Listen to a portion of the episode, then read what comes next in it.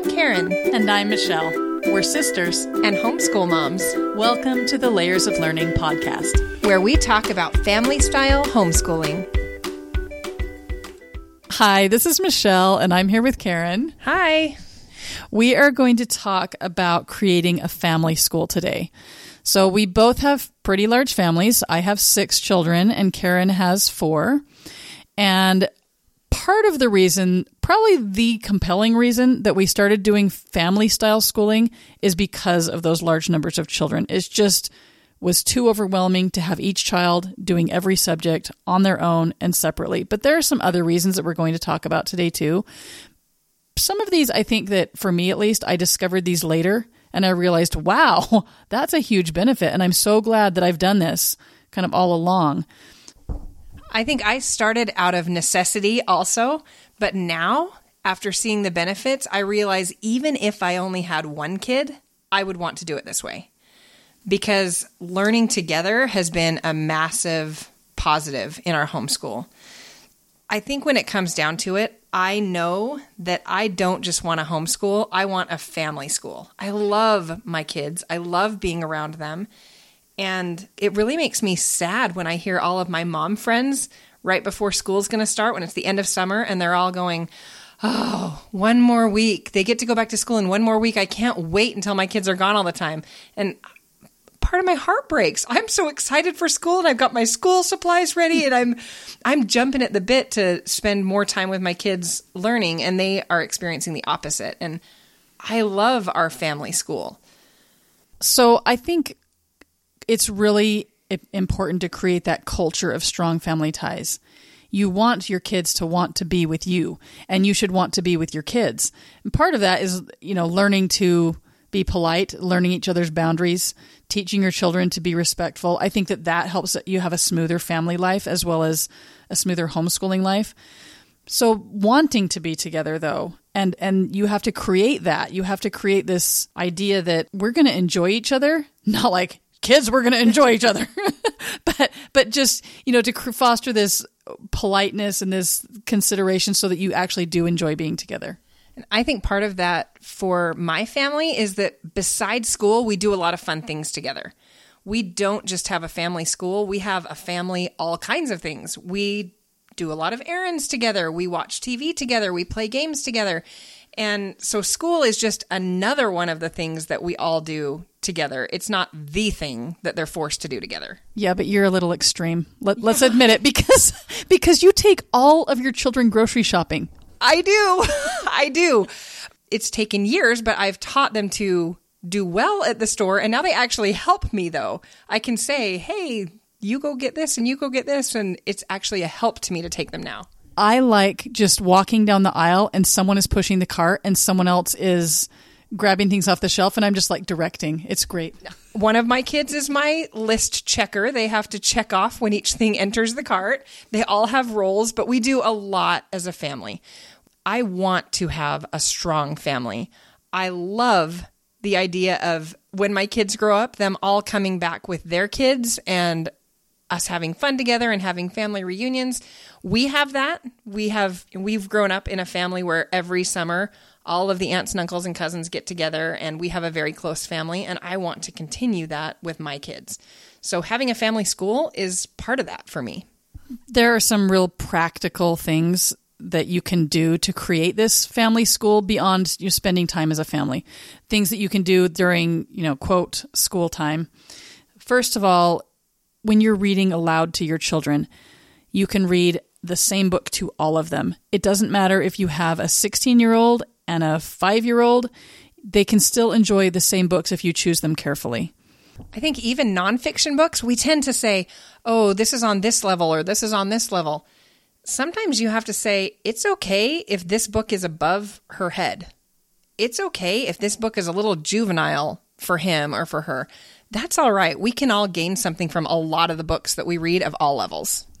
So on our on the Layers of Learning website, we recommend several encyclopedias for history, and our very favorite is the Usborne Encyclopedia, and it is actually the lowest level. It's intended for younger children, but the first time that we read it, read through that encyclopedia, it was like, wow, all this stuff I didn't know. So often, yes, you can learn from things no matter what level they're written on. Younger children can glean things out, older children can learn new information, even if it's a child's book. I always tell people you would be so well educated if you read every book in the children's nonfiction section of the library. That is a massive education right there. And we shouldn't shy away from picture books, even with older kids. Yeah, and one thing you can do to help your younger kids, if you were reading a book that's a bit over their head, is have something for them to do. I my kids love to draw during reading time. We get out how to draw books and they all draw while I'm reading aloud to them. Another thing would be like Play-Doh or Legos, although those can be a little bit loud. It depends. And you can also talk to your kids. You don't have to read and read and read and read. You can read and then you can pause and explain something or ask them questions and engaging them in the discussion. All kids of all ages, that's going to bring you together to a, a level of understanding that might not happen if you just read a book straight through.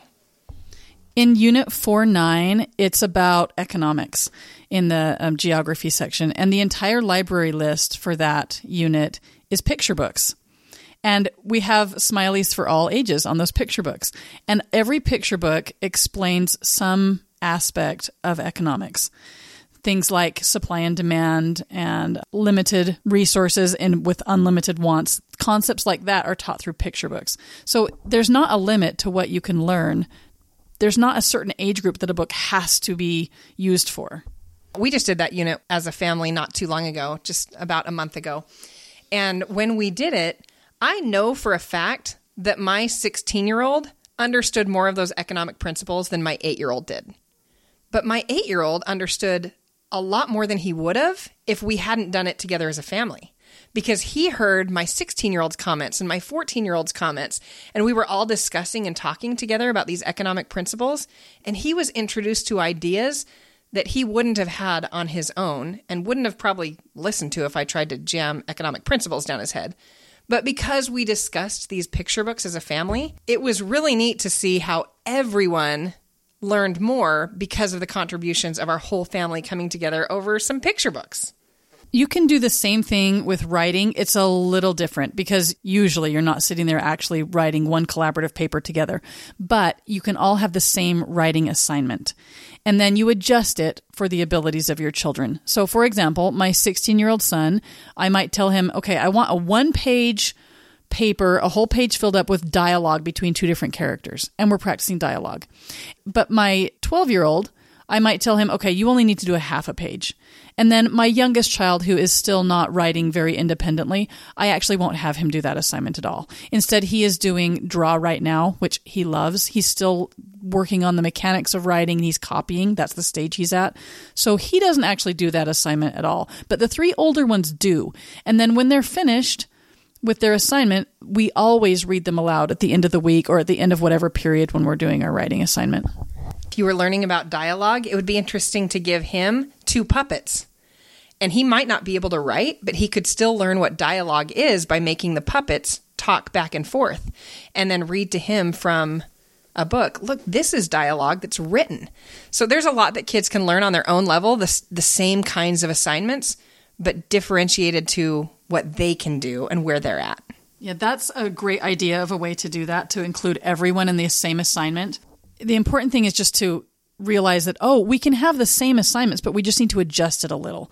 And Karen, I know that you do the same grammar for your children. You guys have a writing workshop and you will teach them the same grammar concept. The same thing is being taught to your high school kids as is being taught to your youngest kids. Yeah, we have a mini lesson every day, so it's just a five minute grammar lesson.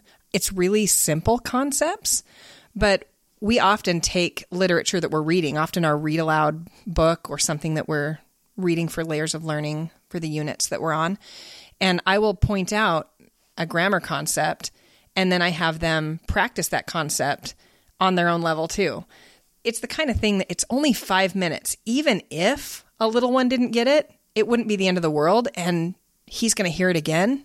They surprise me with how much they actually understand that I might not teach to the eight year old if he was on his own, but I just jump right in and teach them all. And it amazes me how much they get.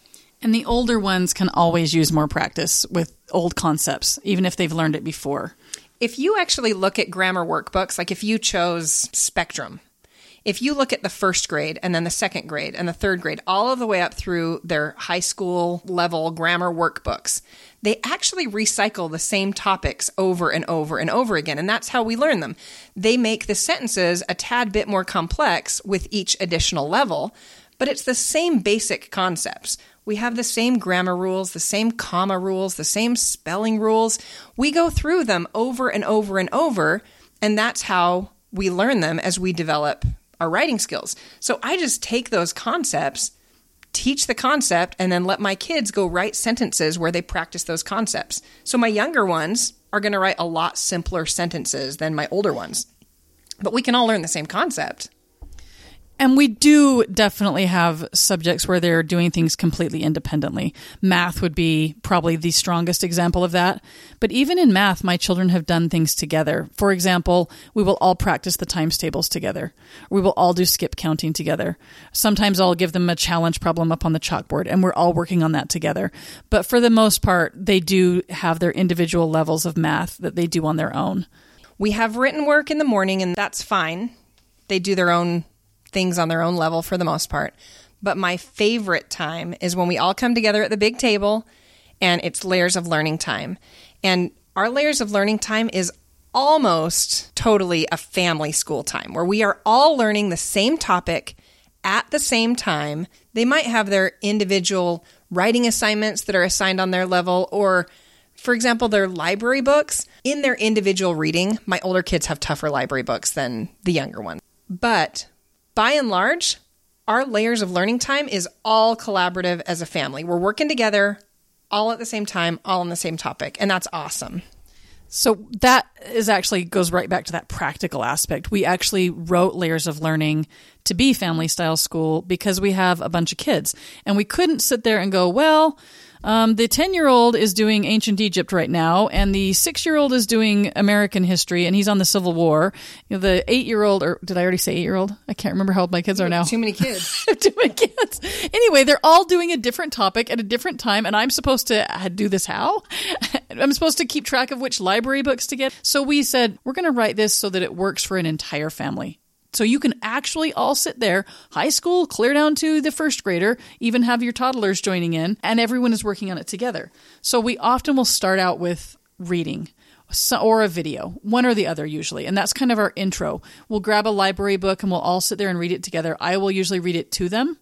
And that way everyone is on the same page. And that's a starting point for our discussions. And then we choose some explorations that we're going to do together. Sometimes I give my kids free choice. I actually get the unit booklet out and I say, hey, here are some options. And we quickly read through their options. It's actually amazing how much they learn just from reading the options about a topic. Sometimes we choose one that we'll all do together. Usually, when we do that, I've actually pre chosen you know, we're going to do this exploration and I have the supplies and we're going to make this craft or we're going to make a file folder project, whatever it is that we're doing, I have it prepared. Alternately, I'll say, hey kids, I'm going to open up these options to you. And very often I'll let them each choose an exploration. So we're all learning about the same thing at the same table, but they're all kind of doing their own thing. And then they share together what they did at the end, share what they learned about. It can be a lot more effective in many ways to learn it together. For example, in Unit 319, we acted out the Battle of Long Island. That unit is all about the American Revolution, the first year of the war. When we act out the Battle of Long Island, obviously, my 16 year old doesn't mind playing war and running around the backyard with a pretend gun in his hands, and neither does my 10 year old. They all like to do that. They all think it's fun. And since we're acting out an actual battle from real history, it's also a learning experience. I think one of the important things to remember is that a lot of the projects and layers of learning aren't actually the things that are teaching you. Sometimes they are, but very often it's the books that are teaching you, and then the projects are solidifying the learning. It's helping you remember what you learned about because your kids go, Oh, remember when we acted out that battle? Maybe acting out the battle didn't teach them what happened in the battle. They already read about the battle. But acting out the battle helps them remember what they read about and connect it. And again, it also goes back to that goal of creating that family dynamic that you want to create where people in your family are enjoying one another's company. If you've played out the Battle of Long Island together, that's a memory you've created together. It's a time when you cooperated and you did something, hopefully without too much fighting. You're supposed to be fighting. It's war. It's war. Not that war. After we've done something like that, after we've done our reading, after we've done our project, then we will often give individual assignments to children based on their age and ability. I may tell my older three to go research one of the historical figures from the American Revolution and then write a biography of that person. But my youngest son, he's not really quite ready for that. I could help him with it, or we may just read together instead. In science, we do the same thing. We will all do the demonstrations, the explorations, the experiments together. We do most of the reading together, or a lot of the reading together. After the experiment, my little ones have a worksheet that they fill out. It's a little printable that's on layers of learning that takes them through the scientific method, and they get to write about what we did in the experiment and what they learned. My older kids have a much more formal experiment write up that they have to do, and they actually type it. And it's the same experiment and we learned the same thing, but I still have different expectations for the written portion at the end. So within the layers of learning units, you will see these colored smileys and they are leveled. So if you see a yellow smiley, that's intended to be for kids up to about age eight or nine. And then if you see a green smiley, it's for the middle grades kids from around 10 until they're about 13, probably, or somewhere in that age range. And then the blue smileys are for high school, for kids who are 14 and up. However, those are just kind of guides. They're there because if you have only younger kids, you're probably going to steer towards those yellow smileys. If you have only high school kids, you're going to steer towards the blue smileys. But many of those experiments or projects could be used for many ages. It's kind of like the reading books. Those levels are suggestion, and you can often adapt them for different ages. I kind of tend to ignore the smileys when I'm doing my planning because I have children in in pretty much all of those age ranges at the moment. But again, if I had only high schoolers, I would probably be going, well, let's just go towards those blue smileys. Another way that we create a family school at my house is I have my kids be buddies with each other. I pair an older with a younger. I've got a 16 year old who is buddies with my eight year old. So the two boys are together. And then my two girls who are 14 and 10, they are buddies together. And the older one reads to the little one, helps them write, teaches them. They do a lot of things together. And it's really neat to see how much the older ones learn from teaching and how much the little ones learn from looking up to their big siblings. It's been really fun in my homeschool to watch how the buddies cooperate. And they've gotten close as siblings because they, they know their buddies. We have house points in our homeschool. And that's our long running game where they're all competing for the house cup. It's based on our fascination with Harry Potter. But they're earning points all of the time for good behavior and for correct answers in our games that we play.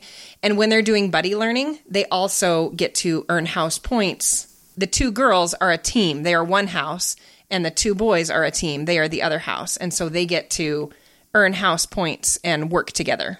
I have a question for you, though, Karen. So I love the family school, and that's what we do. And we've we've kind of done it all along. But what about people who have one child or maybe they're just homeschooling one of their children? How do you do a family school or can you do a family school if it's only one child? This is what fascinates me because I think often of those only kids. I wonder, are they lonely in homeschool? Is that hard? And then you stop and you go, they're not lonely if mom and dad are learning with them. They're only lonely if they're sat down having to do all of their work on their own. So family school works there too. Mom and dad have to be willing to be learners, not just teachers. If you're getting in and you're doing the project with your kid and you are reading the book with your kid and you are writing with your kid, that is a family school, even with an only child. Yeah, and I think that there could be some challenges there that are it's it is a little different. I mean, practically speaking, it's going to feel different. So there are some other things that you could do if you have an only child. You can find a neighbor who is also homeschooling and maybe do a few things together, maybe one day a week, or become part of a co-op and have your child have some of those group experiences. But the core of it is, again, the family. So if mom is doing the learning with the child, if you're reading the same book together at the same time, you can discuss it. But if you're not, if mom isn't willing to do that, then that child just misses out on that discussion time and you don't have that shared experience. So I think it's important whether you have many kids or just one to have this concept that we're going to do this as a family. This homeschooling thing, this is a family project. So we have an interesting dynamic in our family because my husband is a pilot, so he travels a lot. He's gone more than he's home, really. But dad is still very much a part of our homeschool. When he's talking to the kids on the phone, he asks them what they're learning about and he's involved and excited. And when he's home, he is a full on participant. He comes up for our games that we play and he's ruthless during the games. I mean, he does not go easy on them. He is competing and he wants his points too. And it's it's really fun to have mom and dad really be fully invested in it together. So if you can have that dynamic, that is an awesome thing for your kids. Another thing that my husband Bob does, he he loves science a lot and he's not here to full-time teach science to the kids because of his work schedule but he loves to do dinner science theater. So when he's home he will randomly and sporadically pull out some weird science demonstration or experiment and over dinner he's sharing with them some scientific principle. So I think the first one that I saw, and I'm pretty sure this is posted on our website, is you did, Bob did a tornado in a bottle, right? He did. That bottle had lemonade in it. It was a two liter bottle. We had lemonade and we had that for dinner. And then he said, Hey, let's make a tornado in a bottle. And there was a demonstration by dad. He's, he's a really extroverted, fun guy with a lot of ideas. So I know not every single family has, has a Bob for a dad. No, no, no, they don't. but in any way that it works for your family, get parents involved in the learning. Don't just give assignments. Learn with them. When I go to the library and I'm finding books for my kids to read on a subject, you know, filling our library book basket, I always look for a book for me to read on my level about that subject too. And we discussed that one right along with the picture books and right along with the the small chapter books that some of my kids are using when we all come together and discuss, it is amazing how much we learn from each other because we have a family school. So I think to create strong family ties and manage all of your kids' schoolwork more easily, it really helps to do this family style school. And some things that you can do are reading together, do projects together, discuss things together, write together, and then share what you've learned. If you've all gone off and done something independent, come back again and share what you've learned. And then you can adjust some assignments for your children depending on their levels. Well, I think that wraps up creating a family school. Next time, we're going to talk about how homeschooling is a piece of cake. So you mean that's so easy, Karen? Not quite so easy. Actually, we're going to talk about how we layer learning. Similar to a cake's layers, we're going to talk about layers of learning and what that actually means and how homeschooling is layered like a cake is layered. So, homeschooling is a piece of cake. Sounds good to me. See you later. Bye bye. Thank you for joining us today. Come and visit us at layersoflearning.com and on our Facebook group. Make sure to tune in next month for our new podcast. In the meantime, we wish you happiness in your homeschool. Have fun learning.